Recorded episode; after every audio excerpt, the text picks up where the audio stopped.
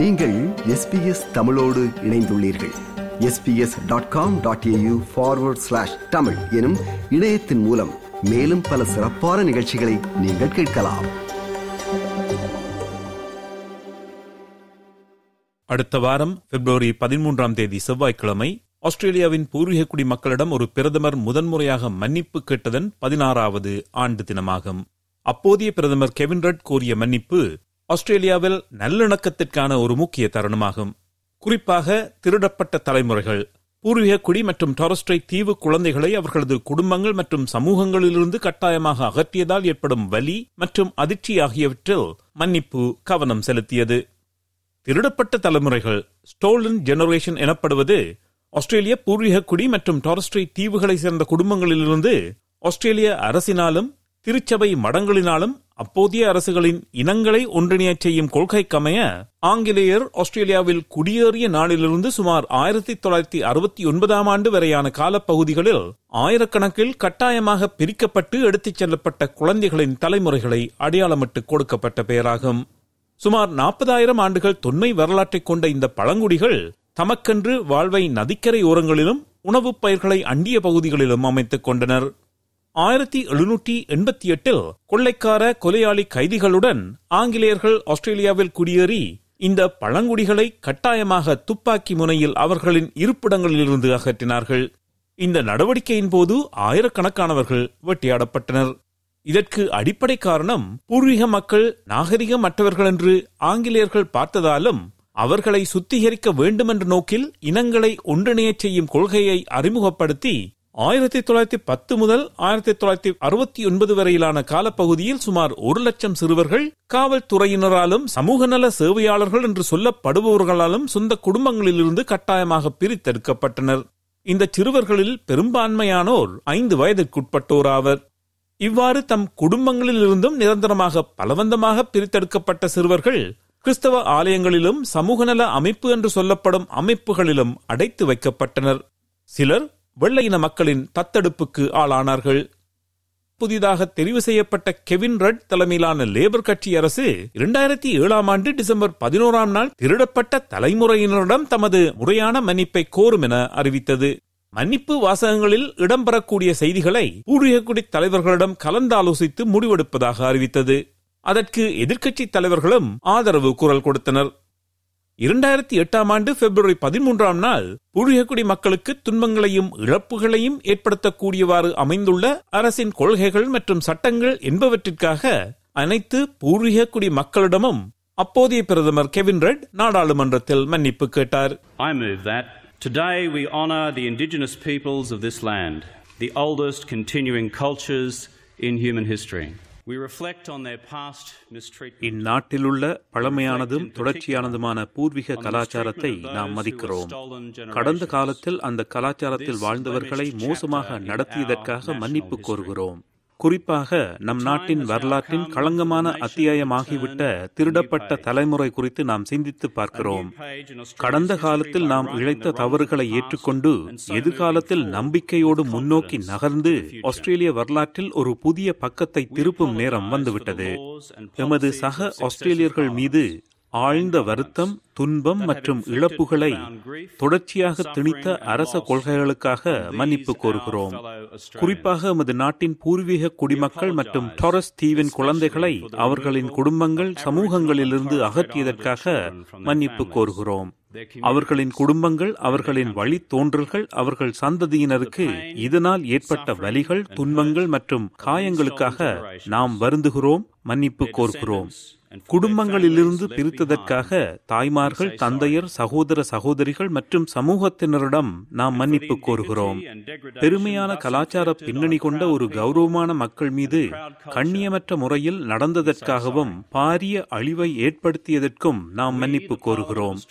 ஒரு தேசத்தின் ஆழா துயரை போக்கும் நோக்கில் ஆஸ்திரேலிய பாராளுமன்றம் கோரும் இந்த மன்னிப்பை ஏற்கும்படி வேண்டுகிறேன். எதிர்காலத்தை நாம் மனதில் கொண்டு எமது கண்டத்தின் வரலாற்றில் ஒரு புதிய பக்கம் எழுதுவதற்காக உறுதி எடுப்போமாக. அனைத்து ஆஸ்திரேலியர்களையும் அரவணைத்து செல்வதென்ற கூற்றை எதிர்காலத்தில் நிறைவேற்ற நாம் கடந்து வந்த பாதையை ஒப்புக்கொண்டு எதிர்காலத்திற்கான முதல் அடியை எடுத்து வைப்போம். முன்னர் நடந்த அநியாயங்கள் எதிர்காலத்தில் நடக்காது என்ற உறுதிமொழியை இந்த பாராளுமன்றத்தில் எடுப்போம். ஆயுள் எதிர்பார்ப்பு கல்வி வளர்ச்சி பொருளாதார வாய்ப்பு என்பவற்றில் பூர்வீக மக்களுக்கும் மற்றவர்களுக்கும் இடையிலான இடைவெளியை குறைப்பது என அனைத்து ஆஸ்திரேலியர்களும் தீர்மானம் எடுப்போம் பழைய அணுகுமுறைகள் தோல்வியடைந்திருந்தால் தீர்வுகளை காண புதிய வழிகளை காணும் சாத்தியத்தை தழுவி நாம் செயற்படுவோம். ஒருவருக்கொருவர் மரியாதையுடனும் ஒருவர் பொறுப்பை மற்றவர் மதித்தும் வாழும் மனத்துணிவையுடைய எதிர்காலத்தை நோக்கி பயணிப்போம். அனைத்து ஆஸ்திரேலியர்களும் அவர்கள் எங்கு பிறந்திருந்தாலும் எந்த பின்னணியிலிருந்து வந்திருந்தாலும் சம பங்கு கொண்ட பங்காளிகளாக வரலாற்றின் அடுத்த அத்தியாயத்தை வடிவமைப்பதில் ஈடுபட்டு இந்நாட்டை ஆஸ்திரேலியாவை கட்டி எழுப்புவோம். Whatever their origins, are truly equal partners with equal opportunities.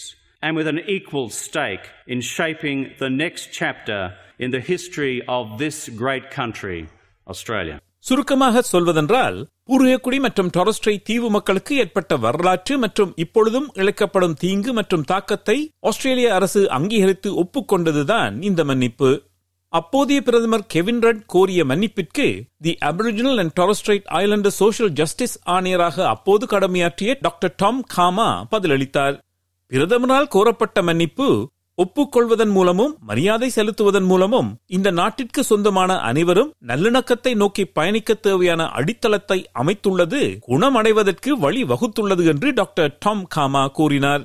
கூட்டு விருப்பங்கள் மற்றும் பகிரப்பட்ட கடந்த காலத்தையும் எதிர்காலத்தையும் கொண்ட தேசிய கதையுடன் பயணிக்கும் அதே வேளை நாம் ஒவ்வொருவரும் ஒன்றாக முன்னேற இது உதவும் என்று அவர் கூறினார். அன்று முதல் நல்லிணக்கத்தை நோக்கி எமது அரசும் மக்களும் மேலதிக நடவடிக்கைகளை எடுத்துள்ளனர். இரண்டாயிரத்தி ஒன்பதாம் ஆண்டு ஆஸ்திரேலிய நாடாளுமன்றத்தில் முதன்முறையாக க்ளோசிங் த கேப் என்ற அறிக்கை தாக்கல் செய்யப்பட்டது. அன்றிலிருந்து மொத்தம் பன்னிரண்டு அறிக்கைகள் வெளியிடப்பட்டுள்ளன. ஒவ்வொன்றும் முக்கியமான உடல்நலம் கல்வி மற்றும் வேலை வாய்ப்பு விடயங்களில் சீர்திருத்தம் குறித்த அளவீட்டு குறியீடுகளை வெளிப்படுத்தியுள்ளன. அவர்கள் பணியமர்த்தும் பூர்வீகக்குடி மக்களின் எண்ணிக்கையை கார்ப்பரேட் ஆஸ்திரேலியா ஆஸ்திரேலிய நிறுவனங்கள் அதிகரிக்க நடவடிக்கை எடுத்துள்ளன. பல நிறுவனங்கள் பூர்வீகக்குடி மக்களுக்கு தாங்கள் வழங்கும் குறைந்தபட்ச வேலைவாய்ப்பு இலக்குகளை நிர்ணயித்துள்ளன. அத்துடன் அனைத்து காமன்வெல்த் மாநில மற்றும் பிராந்திய அரசுகளும் பூர்வீக பின்னணி கொண்ட மக்களுக்கு சொந்தமான வணிகங்களிலிருந்து வாங்கப்படும் பொருட்கள் மற்றும் சேவைகளின் அளவை அதிகரிக்க கொள்முதல் இலக்குகளை நிறுவியுள்ளன. இந்த முயற்சிகள் கட்டுமானம் அலுவலக பொருட்கள் மற்றும் விருந்தோம்பல் போன்ற தொழில்களில் உள்ள பூர்வீகக்குடி மக்களுக்கு வேலைவாய்ப்பு நிலைகளில் நேர்மறையான தாக்கத்தை ஏற்படுத்துகின்றன. அரசு சேவை வழங்குனர்கள் மற்றும் திருடப்பட்ட தலைமுறைகளில் உறுப்பினர்கள் இணைந்து பணியாற்றவும் தற்போதைய தேவைகளை நிவர்த்தி செய்யவும் மன்னிப்பு கோரலுக்கு பின்னர் அமைக்கப்பட்ட the Stolen Generation Working Partnership என்ற கூட்டாண்மை அமைப்பு உதவுகிறது. சேவைகளுக்கான அணுகல் குணப்படுத்தல் நீதி அமைப்பில் தேவையான ஆதரவு மற்றும் திருடப்பட்ட தலைமுறைகளை பற்றிய பொது அறிவை மக்களுக்கும் மாணவர்களுக்கும் வழங்கும் ஆசிரியர் கல்வி ஆகியவை இந்த அமைப்பு வழங்கும் சேவைகளுள் அடங்கும். அரசியல் துறையிலும் சிறு முன்னேற்றம் ஏற்பட்டுள்ளது. கென் வியட் ஏஎம் அவர்கள் இரண்டாயிரத்தி பத்தொன்பதாம் ஆண்டில் பூர்வீகக்குடி மக்கள் விவகார அமைச்சராக நியமிக்கப்பட்ட போது அமைச்சரவையில் இடம்பெற்ற முதல் பூர்வீகக்குடி பின்னணி கொண்டவர் என்ற பெருமையை தனதாக்கினார். தற்போதைய பூர்வீக மக்கள் விவகார அமைச்சராக உள்ள லிண்டா பேர்னி அவர்கள் உட்பட எட்டு செனட்டர்கள் மற்றும் மூன்று நாடாளுமன்ற உறுப்பினர்கள் தங்களை பூர்வீக குடி அல்லது டாரஸ்ட்ரை தீவை சேர்ந்தவர்கள் என்று அடையாளப்படுத்துகின்றனர். National Indigenous Australians Agency NIAA என்ற தேசிய பூர்வீகக்குடி ஆஸ்திரேலியர்கள் நிறுவனம் இரண்டாயிரத்தி பத்தொன்பதாம் ஆண்டில் நிறுவப்பட்டது. அரசின் கொள்கை மேம்பாடு திட்ட வடிவமைப்பு மற்றும் பூர்வீகக்குடி மற்றும் டாரஸ்ட்ரை தீவு மக்களுக்கான சேவை வழங்குதல் ஆகியவற்றை வழிநடத்தவும் ஒருங்கிணைக்கவும் என்ஐஏஏ நிறுவப்பட்டது. க்ளோஸ் கேப் திட்டத்தில் பூர்வீகக்குடி மக்களுக்கும் மற்றவர்களுக்கும் இடையிலான இடைவெளியை குறைப்பதற்கான வழிகள் நல்லிணக்கத்தை மேம்படுத்துவதற்கான நடவடிக்கைகள் மற்றும் அரசு எப்படியான திட்டங்களுக்கு முன்னுரிமை வழங்க வேண்டும் என்று என்ஐடபிள்யூ ஆலோசனை வழங்குகிறது.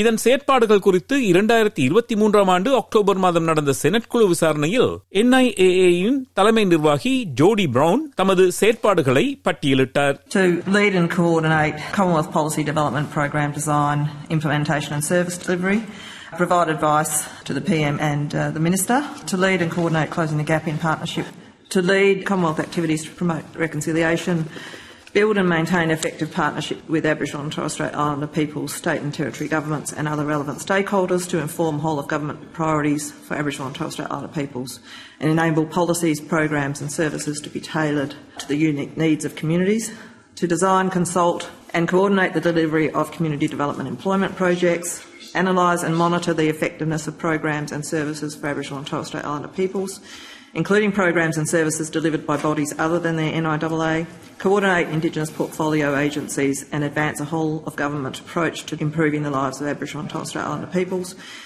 undertake other tasks the Prime Minister and the Minister require from time to time.